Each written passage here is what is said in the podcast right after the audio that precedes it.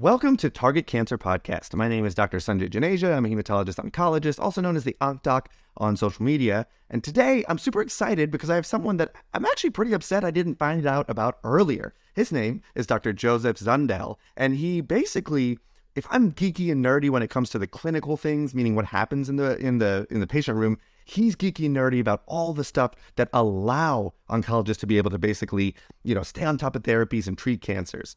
Joseph, we're so excited to have you. I love your videos on Instagram because you really teach us about the sciencey things about escape mechanisms with cancer and also busting a lot of myths. And you and I, I think, share the same, which I'm going to get to in a second. But thank you for being here. And what what what got you into that geeky stuff? Why do you? Is it so enigmatic the cancer process and just kind of figuring out? I think the most dubious challenge of humankind. Uh, so first of all, just let me thank you for for being here in the first place. It's an absolute honor. Um, and I also found you a little bit too late in the game too, and it's kind of surprising, uh, maybe a little bit too. But the actual like the the cancer space on social media is is very limited. I think there's there's really only a few of us trying to uh, tackle this problem. But kind of you know what got me into into cancer biology is um, one I realized kind of early on that I've always been interested in science, but the the main reason that I'm in cancer biology and became a cancer biologist researcher is because of personal reasons. Because I uh, I lost my mom to um, esophageal cancer. Oh, I'm so sorry to hear that. That's okay. That's a stubborn one to treat. I mean, recently we've got found some more things, but it's it's just it's very difficult. I'm sorry. There's just some cancers that are just more stubborn than others, and I had a pretty good uh, podcast with Dr. Siddhartha Mukherjee, the Pulitzer Prize winner of Emperor Maladies, and he kind of shed a lot of light on why pancreatic cancer, for example, is, is really quite challenging because it's not just the properties that are inside the cancer itself. Mm-hmm. But pancreatic cancer is known to hijack other cells, almost like a like a hostage or a shield. Uh, and those cells of our own body kind of repel, you know, our own defenses to attack it. So that's one strategy pancreatic cancer uses. Uh, also, Sandeep Patel told us that they're starting to think that there's a bacteria around some pancreatic cells that probably was in you already that somehow metabolizes or eats up the chemotherapy right before you get there. So, you know, it's it's it's weird. And do you have I mean, I guess, you know, an answer that can be captured in an hour on what are some of the kind of key features that make some cancers so stubborn obviously if we can target it target the thing that makes it grow and get bigger that's always a good thing. Like her2 positive breast cancer right. that was a super aggressive feature that you just prayed you didn't have before right? And then all of a sudden now you want her2 positive rather than being triple negative. Why? Because now we can actually attack the thing that makes it right. you know grow. Yeah, and they actually they just came out with a new therapy for um, cancers that express high levels of her2 uh, receptor expression Right. Low low receptors. Yeah, low receptors. So like that's what was crazy is that all of a sudden, like everything we considered to be HER2 negative, which was a two plus, mm-hmm. all of a sudden, and I keep saying this on social media, please, if you have breast cancer and you're told you're triple negative, or even if you're hormone positive but HER2 negative, you have to go back to the pathology and see if you were one plus. Because forever, for 25, 30, or however many years, that was considered negative. And all of a sudden last summer, and that's why it was a standing ovation, mm-hmm. somebody said, Is it is it clinically negative? And then they tested the drug, uh, which is you know called Enhertu, and they they were like, oh wait a second, we can target it. And so that's some of the like one of the you know very many humbling things about where we're at. But can, what are two things if you could if you can about what makes cancers some just so stubborn, or what are the features? Is it that they have escape mechanisms? Is it hijacking the immune system? All of the above? Yeah, so this is going to be a very complex answer, and it's something that I actively try and display on my page, um, especially from a layman's terms perspective. Um, and it's the hallmarks of cancers. Have you read those papers? I ha- I've read some of them. Yeah, when yeah, you alluded so, to it in the you know. Yeah, exactly. And so they, they we've been adapting those those biological mechanisms for how cancers uh, utilize a very diverse uh, amount of strategies to to continue to sustain their growth, whether it's, uh, like you said, hijacking immune cells or suppressing immune responses or utilizing microbes to kind of, in their particular environment, continue to uh, combat for resources and, and continue to grow. Or whether it's not hijacking nearby blood vessels via a process called angiogenesis uh, to grow towards a tumor and continue to supply something like oxygen uh, when a tumor becomes devoid of oxygen, which is a condition known as hypoxia.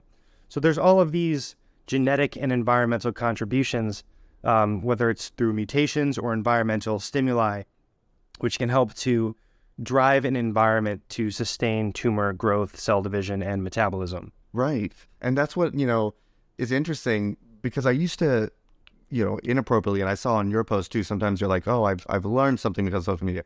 I used to say, you know, well, what happens when you have a good response and all of a sudden the the cancer cell like gets smarter? And and Sid, he was like, well, remember, I mean, you're not saying that they get smarter. Like he was, you know, kind of speaking to the point that a lot of times uh, the majority of the cancer will melt away. You need about 300 million cells to see on average CT scan.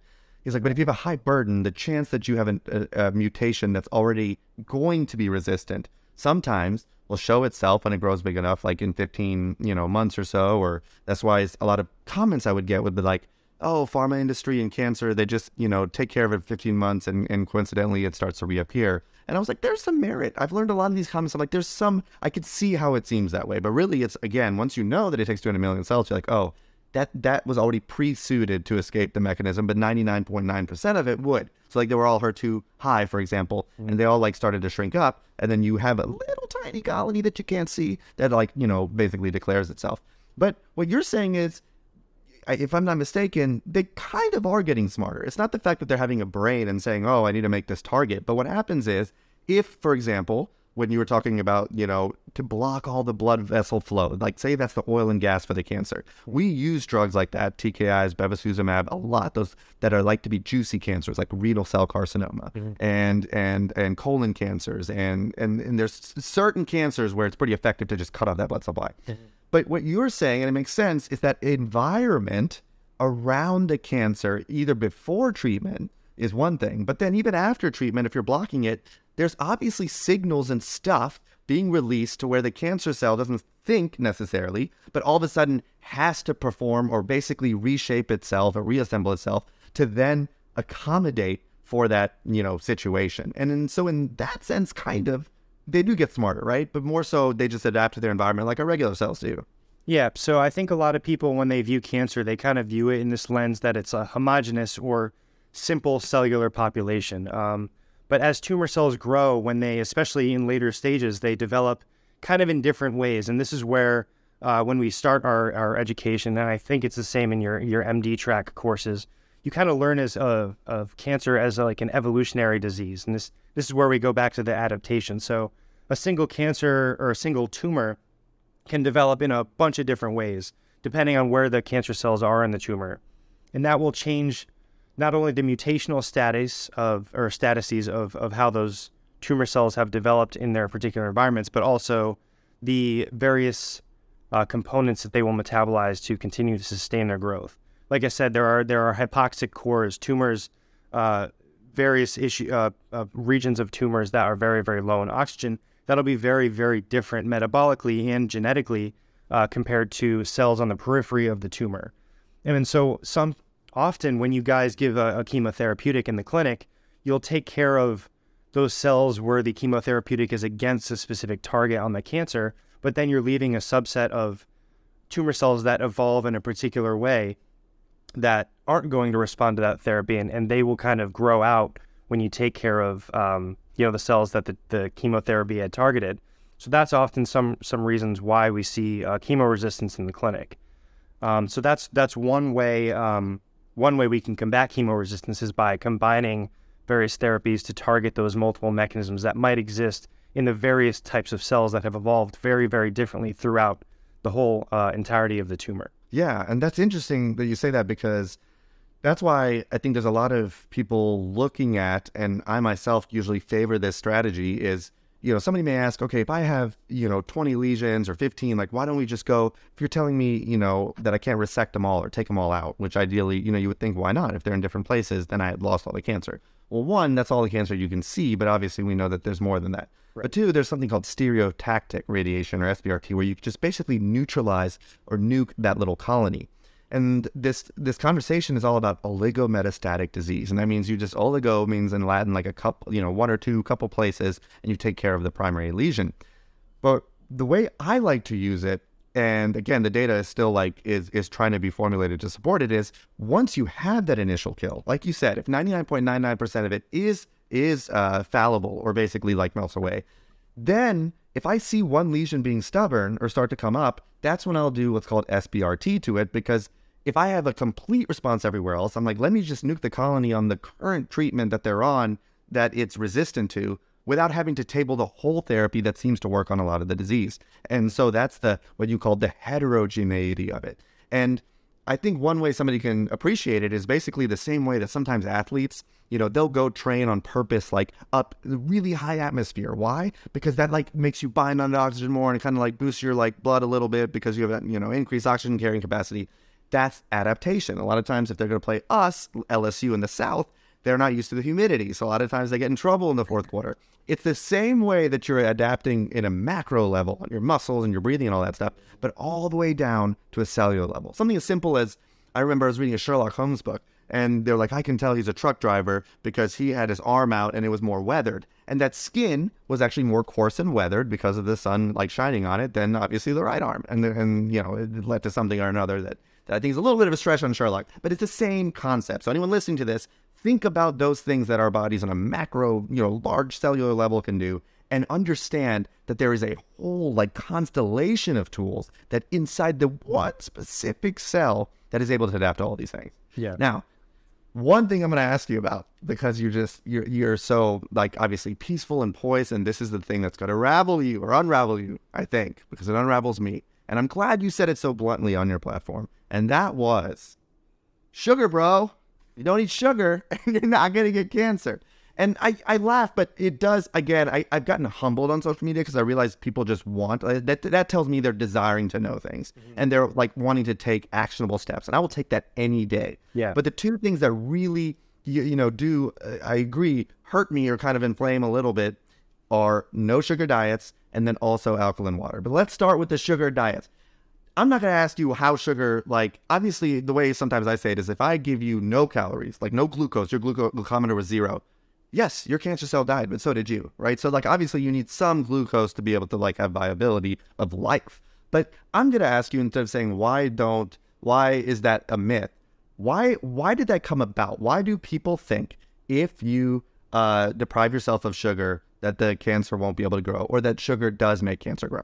Yeah. So uh, yeah, this this actually makes my blood boil too. Uh, I think very similarly to you, but I've actually changed a lot uh, in terms of my messaging as I've grown my account to be more empathetic to try and understand where this argument had originated.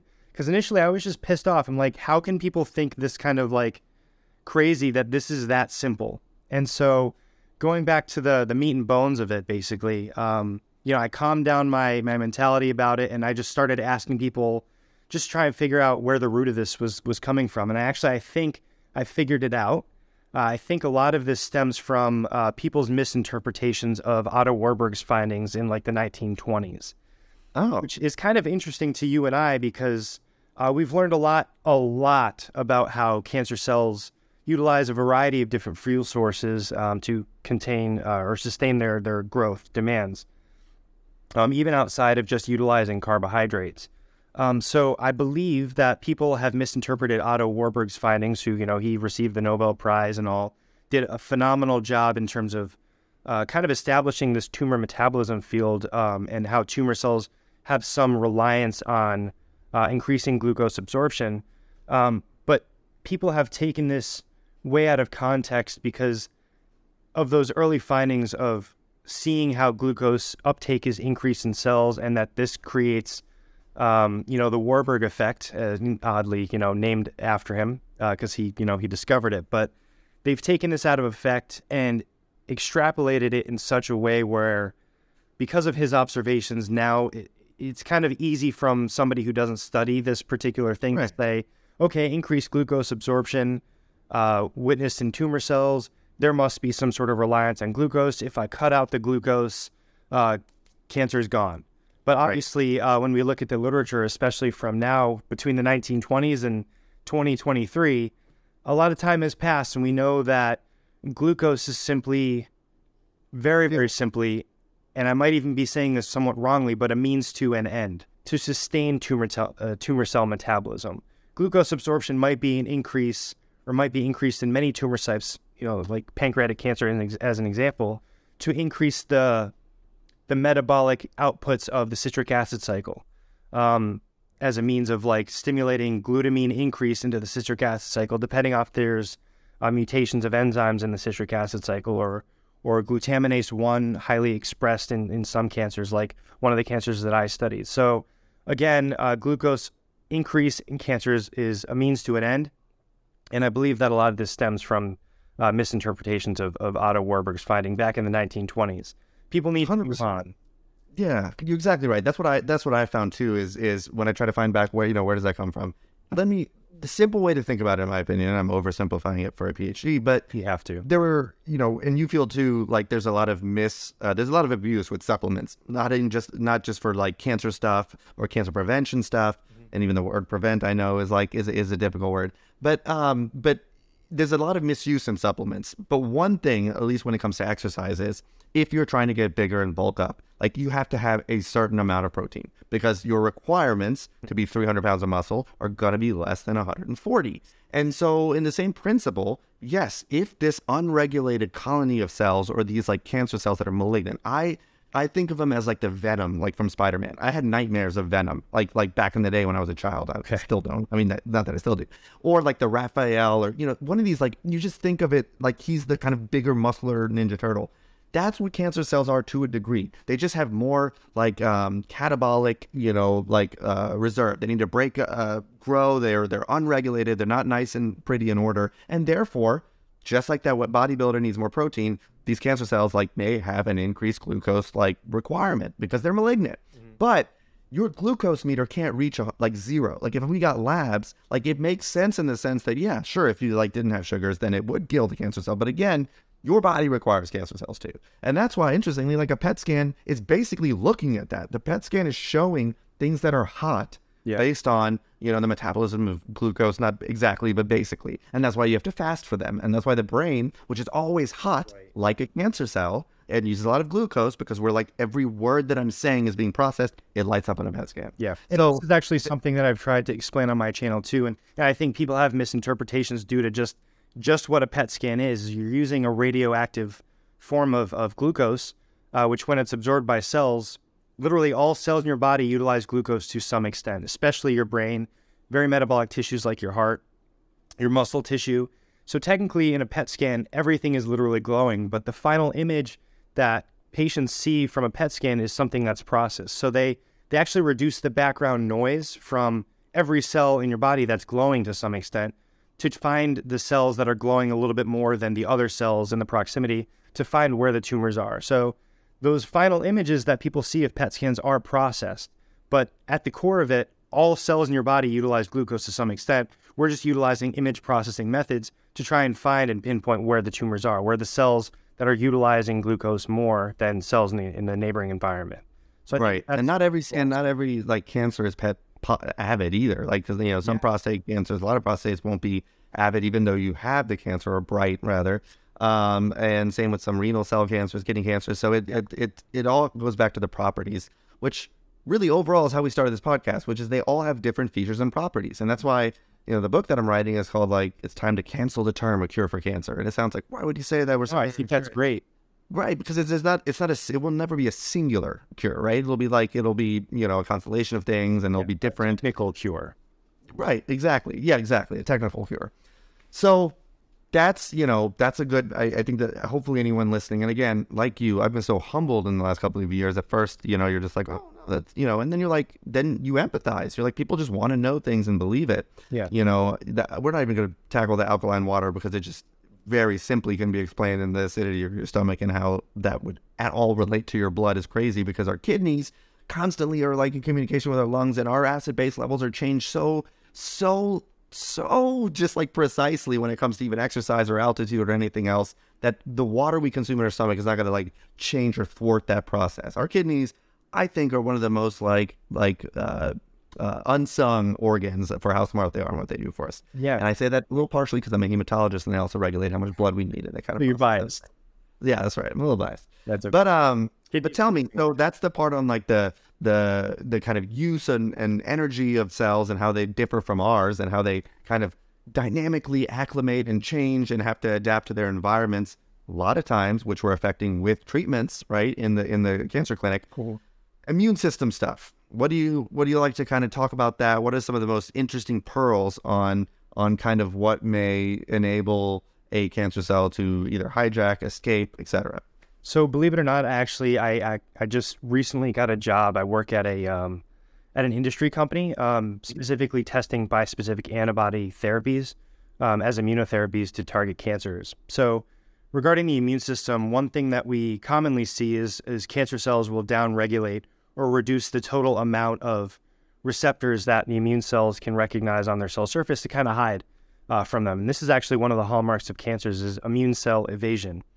And so they'll reduce these receptors to hide from the immune system, and that's how they can continue growing. So, um, what we do from a clinical perspective and from a technical mechanistic perspective is we'll find specific things on the surface of tumor cells um, to kind of guide the immune cells, um, specifically things like T cells or even innate immune components like dendritic cells or even macrophages, to target cancer cells to kind of boost uh, and I say this somewhat loosely, boost anti tumor immunity.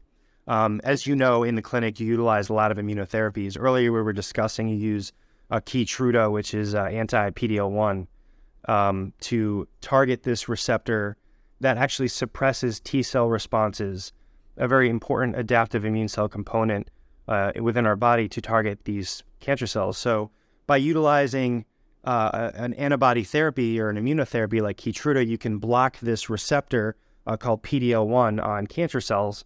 Actually, I might even be flipping the two. It, I don't. Is it cancer cells that have PDL1 and yeah, the PD1 PDL1 interface, right? Yeah, and, and it blocks that interaction, and you yeah, you're blocking the stop sign. Exactly. Right, so the, well, what you're talking about before that that part of it with the bispecific, you're saying you're recognizing like whereas PD1, PDL1, that process is a stop sign to evade.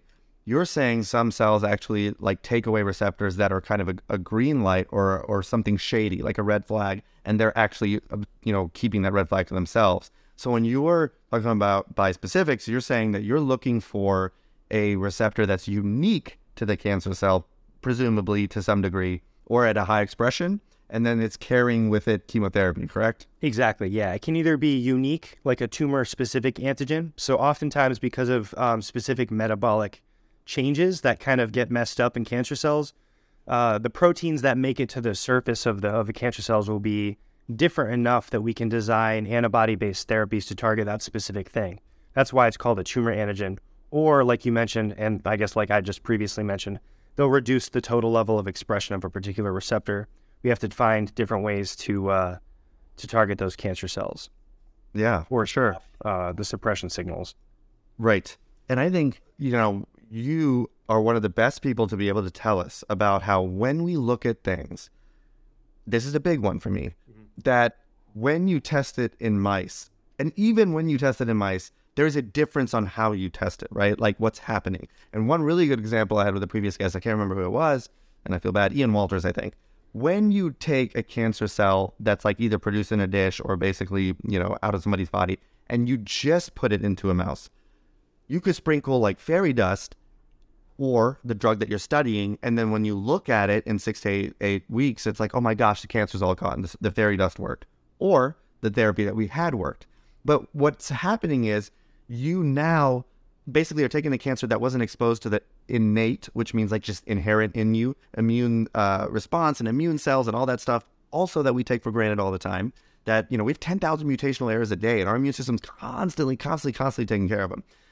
You don't know if it was the fairy dust or if it was the actual like treatment, if it vanished or if it was by the fairy dust, I mean the immune system. So like there's so many there's so many inner workings involved with what happens to that cancer uh, versus a I guess you know a better study where you actually make sure that cancer existed in the mouse beforehand, and then you do the therapy because now you know that it's escaped the immune system.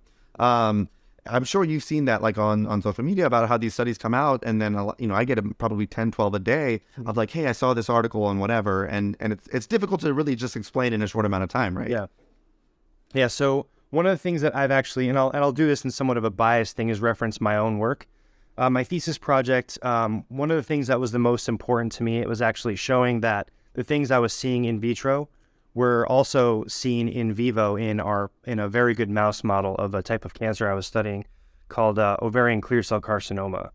Mm. Uh, now, specifically in ovarian clear cell, uh, there's these proteins that are often highly expressed, and one specific protein which we studied in my lab, which is ARID1A, Um, it's frequently mutated and lost due to a frameshift mutation in ovarian clear cell, and it's an epigenetic modulator. So it regulates a lot of genes. It's this. Ma- it's part of this massive complex. ARID1A is part of this massive complex that regulates a lot of genes. And so in my thesis work, I discovered that it regulates uh, genes associated with the stress response that you know normal cells also use for sustaining their own health.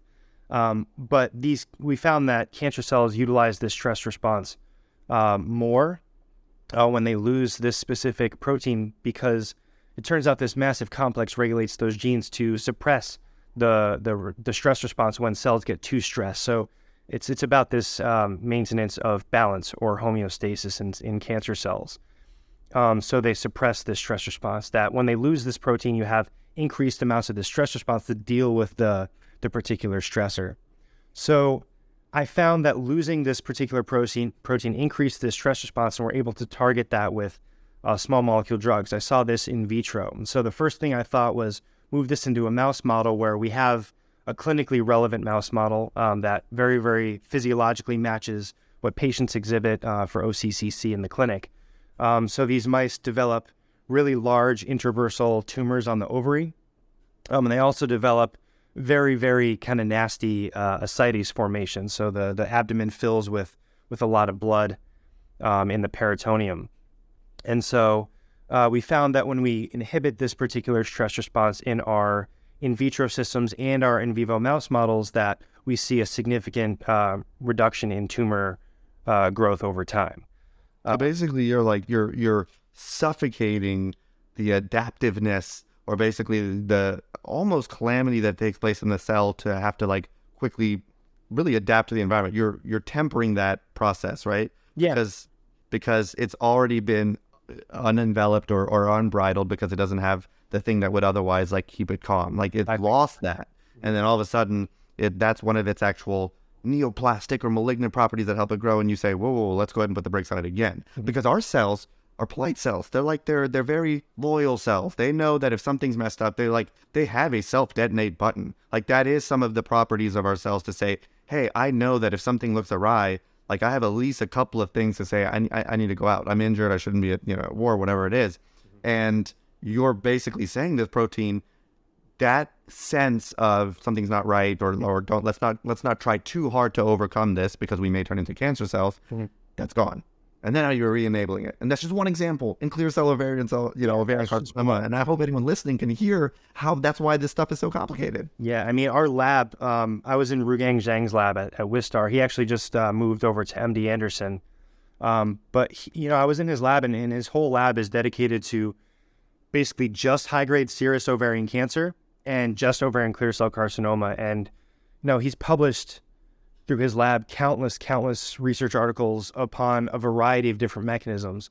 While I was there within the five years, we published work, you know, showing that you can inhibit glutamine uh, metabolism by glutaminase inhibition. There's an FDA approved drug for that. I forgot the actual name for it. It's CB839 is the the chemical designation because you know MD world and PhD world are a little bit different. So, um, you know, we have different terms for things. But so we studied glutaminase meta- uh, met- or yeah glutaminase metabolism associated with ovarian clear cell. In my case, we studied this thing called the ER stress response being upregulated in ovarian clear cell. In high grade serous uh, cancers, there's a, a, DNA methylase that's often overexpressed called CARM1. Uh, we found ways to inhibit that. Um, so there's a variety of different methods that often one cancer type will utilize to just you know sustain its growth. It's never just one or two things. Even it's it's usually hundreds due to um, you know cancer cells literally just doing like all your cells do, just trying to survive in a particular environment. And right, so you have to figure out all of these things and try and calm things down, so to speak. Yeah, and a lot of times they do a shotgun approach. Like a cancer cell will just in that stress shotgun 20 and then like you just don't know which one will hit and make it successful so how do you account for all 20 yeah and of course a lot of these tools are the same ones your regular cells has it's interesting i i had a podcast with cliff reid who has this company Travera what he does is he recognizing he's like we recognize it's complicated right and he's like how do we bypass that so he basically has the thing where you take the fluid out that has a bunch of cancer cells like say in ovarian cancer mm-hmm. you know the ascites you mentioned and he basically puts them in like 10, 20 different tubes and then puts a control group. And, you know, these cells stay alive for three days. So they get over there overnight. Mm-hmm. And then they all start to shrink. They all start to crenate or basically die, you know, and, and lose their mass. Mm-hmm. And he puts like the therapies in these 20 tubes that are all like FDA approved. And he cal- they calculate in, into some insane precision.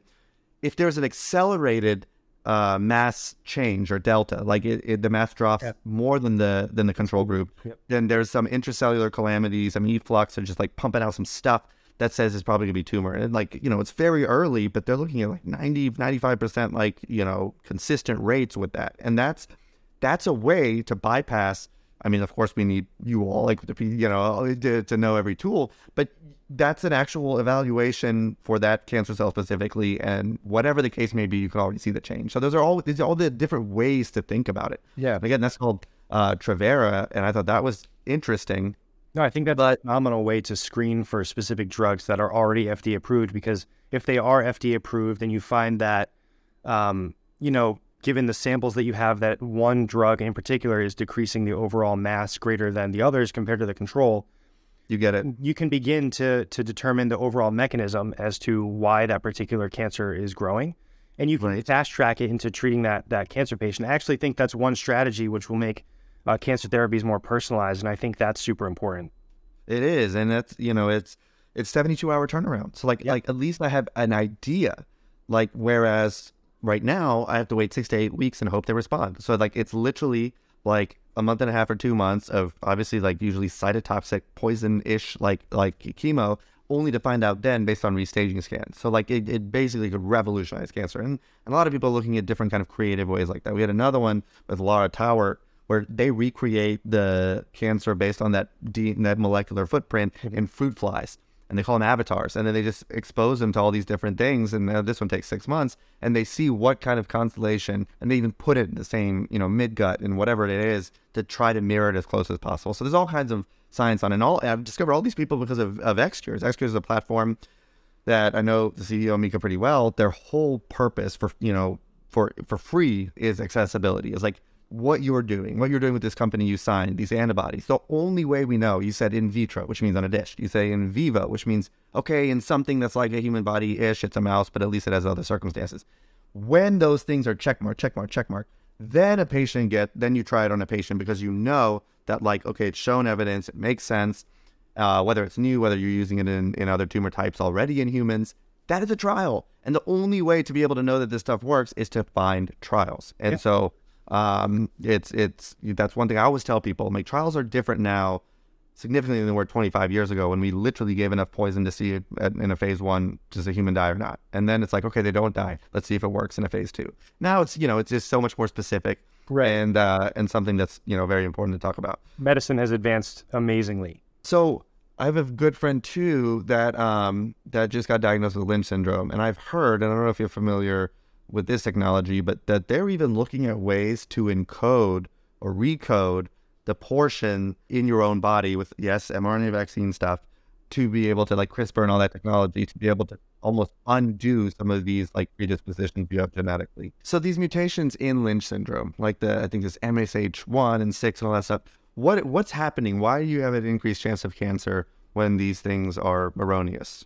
So a lot of those particular um, proteins, they're they're I think they're even enzymes that are associated with DNA repair mechanisms. Mm-hmm. So when you mutate these enzymes, which is commonly seen as a as a hereditary condition with these with these people, they you know it's it's a somewhat rare disease. Um, that they have an increased likelihood for developing things like colorectal cancer. I actually have a friend with HNPCC, and so one of the key characteristics of this is is um, they'll develop polyps associated with uh, their disease in the colon very, very rapidly over time. So pretty much anyone who has this disease will will develop polyps over time. They have a really, really high likelihood de- for developing colon cancer. Um, and the characteristics of developing those polyps are kind of sustained inflammation within the intestine. That's a very, very simple way to put it. Intestines in the colon, sustained inflammation, which, as you and I know, is inflammation is is both very, very complicated, but it's sustained, meaning that it's chronic inflammation unresolved. And so, one of the ways that a lot of people are trying to treat conditions like HNPCC as a component of these mutations or these aberrations in fixing uh, these DNA repair mechanisms and, and, causing inflammation within the gut um, is by very, very carefully regulating their diet or increasing the overall amount of fiber that these people consume. So, as an example, my friend um, consumes Metamucil religiously, which is psyllium, fus- uh, psyllium husk uh, fiber source, a non fermentable fiber, specifically non fermentable um, because that can induce inflammation within the gut. People who have irritable bowel disease also know this all too well. Increasing the amount of fiber you have can reduce the overall amount of inflammation somebody with HNPCC uh, might have within the gut or Lynch syndrome.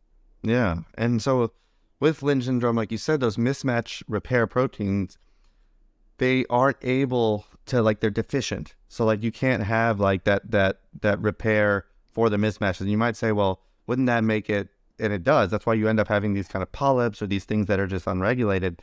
But one huge silver bullet we have now for at least microsatellite instability, which is, you know, a similar thing, is immune therapy. And there was that big study that came out, you know, about, I would say six, eight months ago now, where everyone's like, it's a miracle that rectal cancer all like vanished, right? Yeah. That's amazing. What I mean, it, it's, it's great science. What's that? The New England Journal of Medicine study? Yes. Was it yes. 12 well, patients or something like that? It was 12 patients. But the key factor was that they were they had that problem with their mismatch repair proteins. They were all MSI high. Right. And you may say, well, that doesn't that make them uglier? And the, the fact that they can't mismatch and repair, and therefore they're going to be really ugly, aggressive tumors. Yes, perhaps. But the thing is, that's what your immune system recognizes. So that's why immunotherapy, specifically PD1, PD-L1, that what we talked about earlier, can have very brisk responses. Yeah. The way I would say it is like if you're walking past you know, if you're throwing a party and you and you always clean the house and you make sure everything's dusted, dusted, dusted, and then somebody walks by a couch briskly and that air makes a big dust ball come out. All of a sudden, like you're mortified. You're like, oh my gosh, like I, I promise I'd dust my house or whatever. And but it looks at it, it's basically something is envisioned that wasn't. So even though everything was clear, the same way where immune therapy sometimes gets to see something like melanoma it's very effective in. It's like all of a sudden just like oh my goodness i'm mortified i didn't see it and then it goes and actually does a very good job of taking care of it. The problem was it was disguised or it was under a couch and so that's where that's the exciting part of where things are headed is like is conceivably conceivably exposing something like that may take care of every last cell. Yes like they always say well, it cures or not? Is it cures or not? Obviously there's a lot of sensitivity using that term with a lot of things but what we can say is there are things happening where we are six, seven years out and we're still giving it. And we're just like, can we now please talk about the C word? In this case, the good one, the cure word. And should we stop therapy? And, you know, it's happened with CLL. That's totally changed after we were able to highlight what we can attack and yeah. things like that. So it's just, it's basically, I think what we're saying is cancer is complicated. Yeah. I mean, I studied CLL for a long time too. That's actually how I got into cancer research. Uh, oh. first lab that I uh, that I got into, we studied um, from me mostly like from a biochemical perspective. So I'm kind of immunology trained, but we, it was kind of as an excuse to be a biochemist. Uh, we studied all the signaling events that happen in CLL, and this is actually how I got into the endoplasmic reticulum stress response, or the ER uh-huh. stress response, because as B cells differentiate from naive B cells into plasma B cells, they they very dramatically uh, increase the surface area of the endoplasmic reticulum to increase the overall production of antibodies that they can make. And so, one characteristic of CLL is, uh, or chronic lymphocytic leukemia, is that these patients will often develop kind of defective B cells and they'll only produce one type of antibody. And this is called monoclonal gammopathy of undetermined significance, MGUS. Yeah.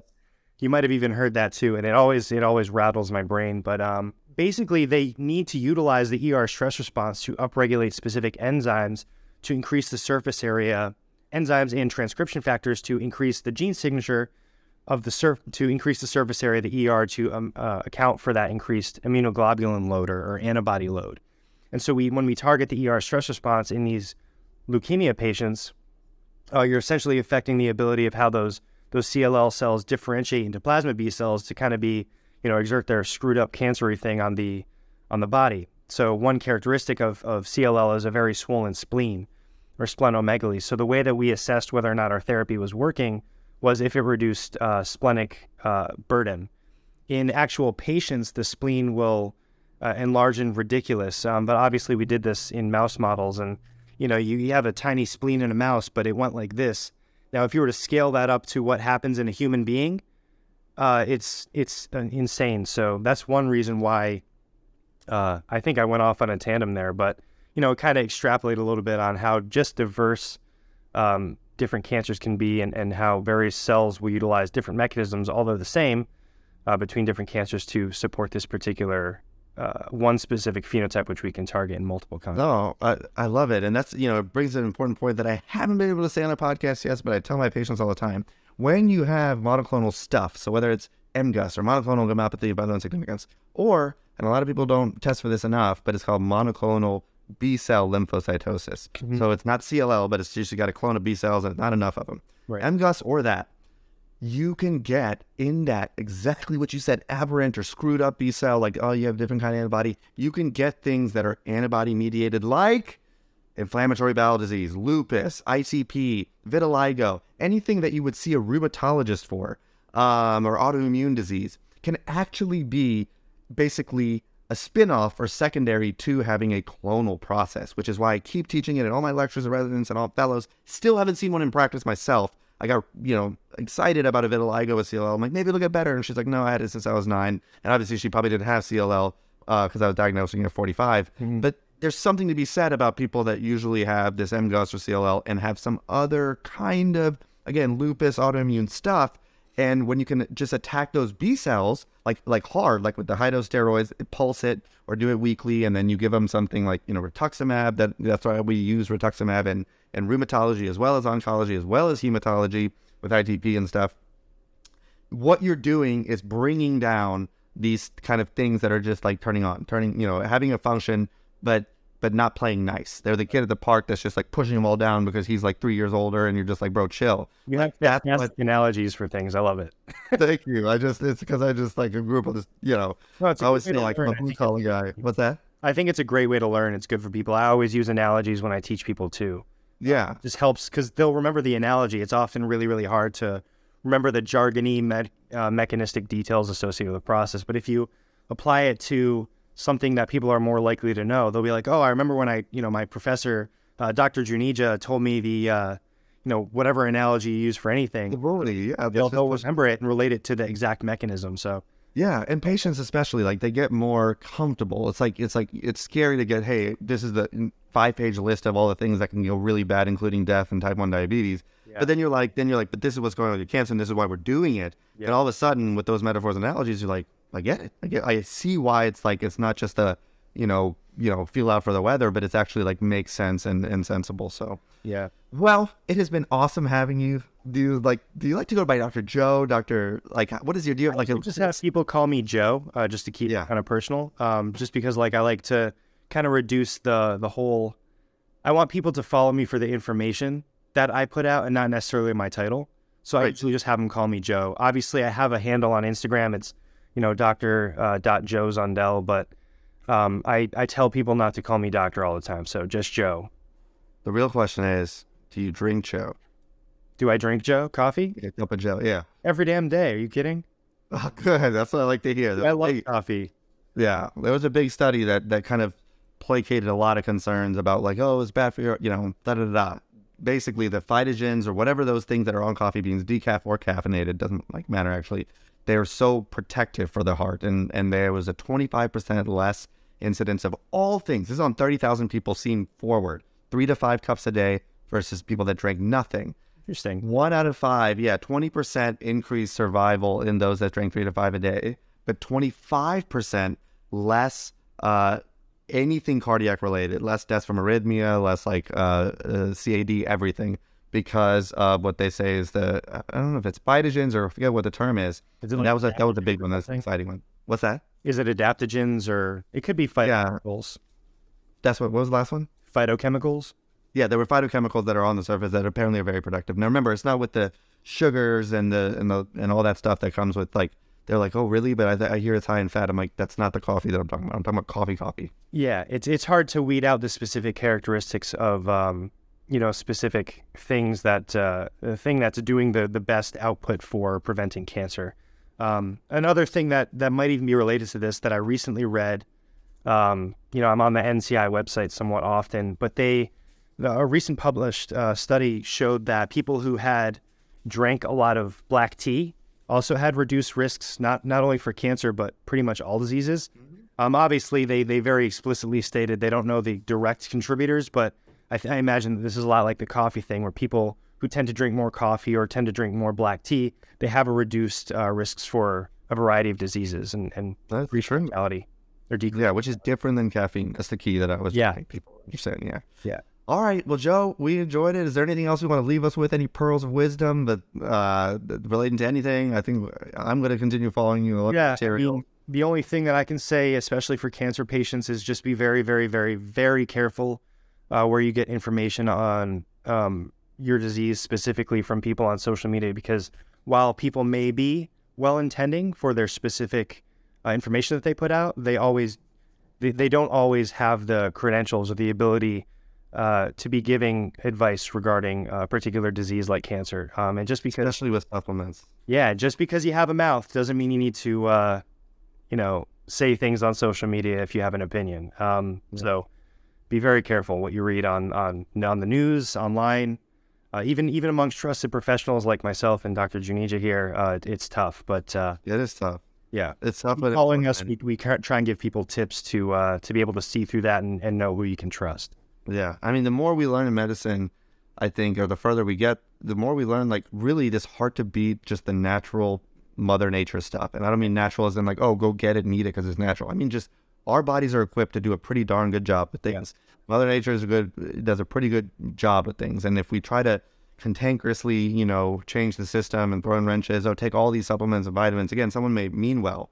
But my general metric is if someone makes you feel dumb for not doing something, that's a red flag. There must be something there because most experts and professionals at the, of the top tier that in some of which I've talked on this podcast, they will always be like, we just don't know. We just like it's it, because it's more caution than it is proactive because we know the problems with proactive. Yeah, and it's it's obviously it's definitely okay to not know something. I think that that's one thing that will tell you who's an expert and who's not. Those people who frequently say I don't know, um, they're trying to be honest with you. They're not trying to swindle you into buying some supplements. So I think that's a very very great tip that people need to pay Yep. attention to. Awesome.